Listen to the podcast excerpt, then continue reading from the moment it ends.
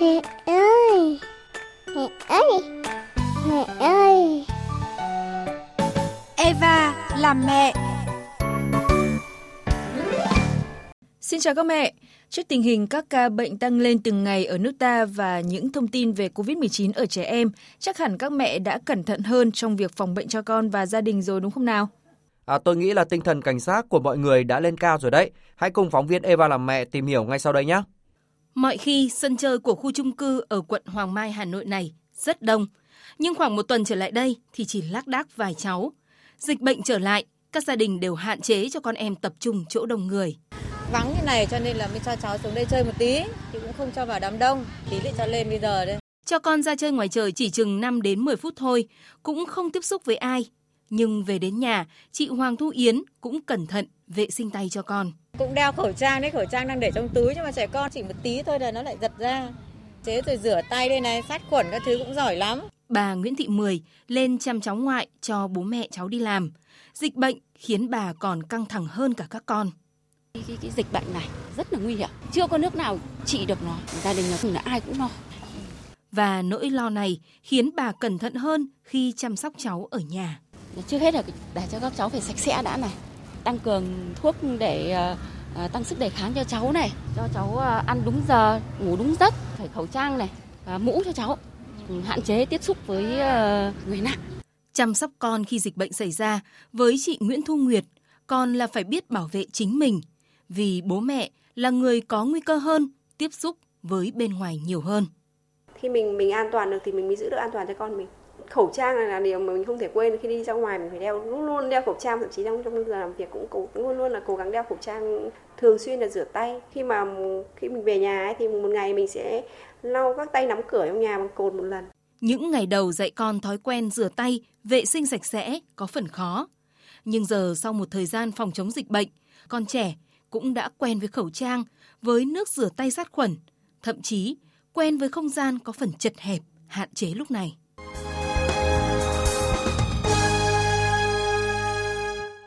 Và trong chương trình trước thì chúng ta đã nói đến khả năng mắc COVID-19 ở trẻ em. Chắc là các mẹ còn nhớ phải không nào? Đương nhiên là nhớ rồi, ừ, trẻ con vẫn có thể mắc SARS-CoV-2 và có thể chuyển biến nặng, nên các mẹ nâng cao cảnh giác trong bối cảnh này là rất cần thiết. À, đúng là như vậy đấy. Và chúng ta cũng nói đến một diễn biến nặng khi trẻ nhiễm bệnh, đó là hội chứng viêm đa hệ thống, những biểu hiện giống như bệnh Kawasaki, một bệnh lý gặp ở trẻ em. Gần đây, đã có một số báo cáo từ các nước châu Âu và Bắc Mỹ mô tả các trường hợp mắc COVID-19 ở độ tuổi trẻ em và vị thành niên nhập viện tại các đơn vị chăm sóc đặc biệt trong bệnh cảnh viêm đa cơ quan với các triệu chứng tương tự như bệnh Kawasaki và hội chứng sốc độc tố. Cũng theo một nghiên cứu mới nhất, ngày 30 tháng 7 năm 2020 của JAMA Pediatrics cho biết trẻ dưới 5 tuổi có nguy cơ cao nhiễm virus SARS-CoV-2 hơn các trẻ trên 5 tuổi và người lớn. Trẻ dưới 5 tuổi có thể là các vật chủ quan trọng làm lây lan virus SARS-CoV-2 trong cộng đồng. Vậy bệnh Kawasaki là gì? Có ở Việt Nam hay chưa? Và ở trẻ nhiễm SARS-CoV-2, nếu diễn biến như bệnh Kawasaki thì có nguy hiểm hay không? Tôi nghĩ là các mẹ đang muốn biết điều này đấy bố Tôm ạ. Vậy thì mời mẹ Tép và các mẹ cùng nghe cuộc trao đổi giữa phóng viên chương trình với Phó Giáo sư Tiến sĩ Nguyễn Tiến Dũng, Nguyên trưởng khoa nhi, Bệnh viện Bạch Mai để biết thông tin nhé. Thưa Phó Giáo sư Nguyễn Tiến Dũng, à, vừa rồi thì chúng tôi cũng có thấy rất là nhiều những cái thông tin à, trẻ em khi mắc COVID-19 thì có xảy ra một cái hội chứng mà nó giống như là bệnh à, Kawasaki. Vậy thì à, thưa ông, cái Kawasaki nó là cái bệnh gì ở Việt Nam đã từng gặp hay chưa? Vâng, Kawasaki là một cái bệnh hay xảy ra ở trẻ con. À, đúng là nó là giống như cái hội chứng viêm hệ thống, nhưng nó do các cái virus khác. Kawasaki so với các bệnh khác thì không phải là nhiều. Trước đây chúng tôi vẫn gặp và hiện nay vẫn vẫn gặp các cháu đó. Các cái biểu hiện uh, bên ngoài của cái hội chứng Kawasaki thì nó cũng giống nhau. Ví dụ có các cái ban rồi thì môi đỏ, à, có hạch vân vân.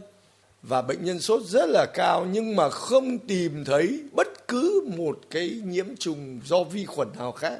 À, vậy cái bệnh lý này thì nó có gì nguy hiểm nếu mà trẻ em mắc phải thưa ông? Một trong biến chứng quan trọng của Kawasaki cổ điển đó là gây giãn cái mạch vành tim. để giãn mạch vành nó lại âm ỉ sau này nó mới biểu hiện thế cho nên là điều trị phòng cái giãn đấy là rất là quan trọng thế còn gần đây mà nói đến Kawasaki ở bên Pháp đấy có cái công bố là có liên quan đến Covid thì nó lại khác cái Kawasaki cổ điển Vâng. Vậy thì cụ thể là nó khác như thế nào thưa ông ạ?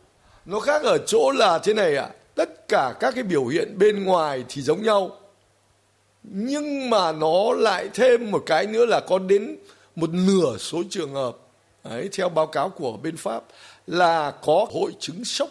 Mà đây là sốc tim rất là rõ. Tức là à, bệnh nhân tụt huyết áp ấy, và nặng lên. Còn những cái Kawasaki cổ điển chúng tôi hầu như không thấy hội chứng sốc đó. Khi người ta làm nghiên cứu thì người ta thấy là cũng có một số cái cytokine tiền viêm mà nó tăng lên ở máu của những cái bệnh nhân này. Và người ta cũng nghĩ rằng hay là những cái sốc này nó cũng có thể liên quan đến cái cơn bão cytokine ở người lớn mà do covid ấy. Nhưng nó cũng không hẳn là như vậy. Ở trẻ con thì nó lại chỉ có mỗi một cái là hạ huyết áp. Như vậy là nó vừa có những cái điểm liên quan đến cái cơn bão cytokine mà nó lại vừa có những cái điểm rất là khác đúng không? Dạ vâng. Ờ, thưa ông, ờ, từ đầu mùa dịch thì chúng ta cũng đã nói đến cái khả năng mà nhiễm SARS-CoV-2 ở trẻ con. Vậy thì ờ, chúng ta còn giữ cái quan điểm về cái việc mà trẻ em ít bị nhiễm bệnh và ít bị bệnh nặng nữa hay không? Theo thống kê thì so với người lớn thì trẻ con vẫn là cái số ít hơn. Tuy nhiên là gần đây thì nó bắt đầu nó đang đang tăng lên. Thì tuy nhiên chúng ta không phải vì lý do đó mà chúng ta coi thường ở trẻ con. Tại vì ở trẻ con nếu như mà theo diễn biến như này thì uh, biểu hiện lâm sàng ở trẻ con lại có rất là đa dạng.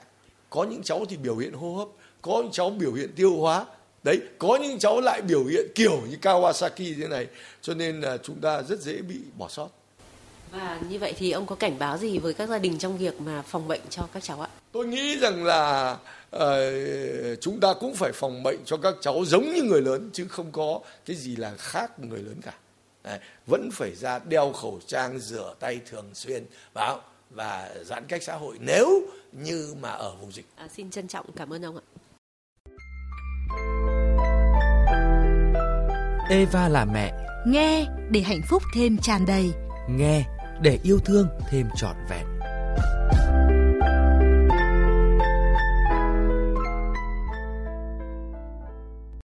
Như vậy chúng ta hiểu rằng COVID-19 không trừ một ai, kể cả trẻ em đấy. Và bệnh dịch này ở trẻ cũng có những diễn tiến trở nặng khó lường, không thể chủ quan được. Vậy thì chúng ta cùng nhắc nhau vệ sinh phòng bệnh và quan trọng là phải vệ sinh đúng cách đấy mẹ Tép ạ. Đúng cách là thế nào? Eva bật mí sẽ hướng dẫn ngay sau đây. Eva bật mí. Eva, bật mí.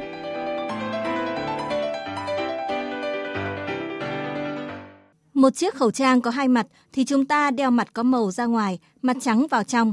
Và cách thức được tuần tự thực hiện theo hướng dẫn của Thạc sĩ bác sĩ Trần Thu Nguyệt, vụ truyền thông Bộ Y tế như sau. cầm tay vào hai cái dây của khẩu trang như thế này và lồng ở trên tay của mình kéo phía bên trên và bên dưới cái khẩu trang xuống để nó che kín mũi và miệng khi mà chúng ta đã đang đeo một cái khẩu trang như thế này rồi không bao giờ sử dụng tay để chạm lên cái phần bên ngoài của khẩu trang này nữa. Bởi vì đây là cái nơi tiếp xúc với các vi khuẩn virus tháo khẩu trang chỉ sử dụng cái tay để tháo ra hai bên quai của cái khẩu trang như thế này và nhấc nó ra thả nó vào trong một cái thùng rác. Còn với việc rửa tay thì tất cả 6 bước đều được thực hiện đủ thời gian trong vòng 20 giây. Tốt nhất là nên rửa tay bằng xà phòng hoặc là các loại nước sát khuẩn dưới một cái vòi nước đang chảy theo đúng khuyến cáo 6 cái bước rửa tay ít nhất là 20 giây thì nó mới đảm bảo rằng là cái tay của chúng ta sạch. Bác sĩ Trần Thu Nguyệt còn lưu ý với các bố mẹ việc vệ sinh sắp xếp nhà cửa như sau. Bố mẹ còn phải uh, thông thoáng ở trong nhà cửa, mở các cửa sổ phòng của mình ra và lau chùi vệ sinh các sàn nhà, các bề mặt, các nơi tiếp xúc bằng những cái dung dịch sát khuẩn thông thường cũng có thể giúp để bảo vệ cho trẻ em tốt hơn. Biện pháp này không khó, nhưng đòi hỏi chúng ta phải cẩn thận và tỉ mẩn, không bỏ qua các bước. Và điều quan trọng nữa là phải thực hiện thường xuyên, tạo thành một thói quen không thể thiếu trong cuộc sống. Cảm ơn các bố mẹ đã nghe chương trình ngày hôm nay. Chúng ta sẽ cùng con cố gắng vượt qua dịch bệnh một cách an toàn các bố mẹ nhé. Hẹn gặp lại các bố mẹ trong các chương trình sau. Xin chào tạm biệt.